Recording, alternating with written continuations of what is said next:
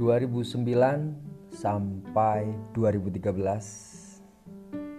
saya adalah seorang penyiar radio.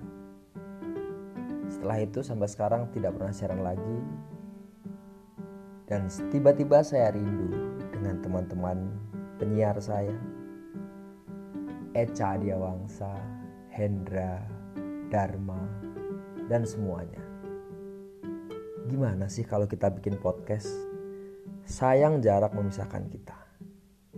Sedang memikirkan cara bagaimana podcast interlokal hmm, nama yang cukup menarik kan? Podcast interlokal ini akan terlaksana. Semoga ya doakan saja semoga bisa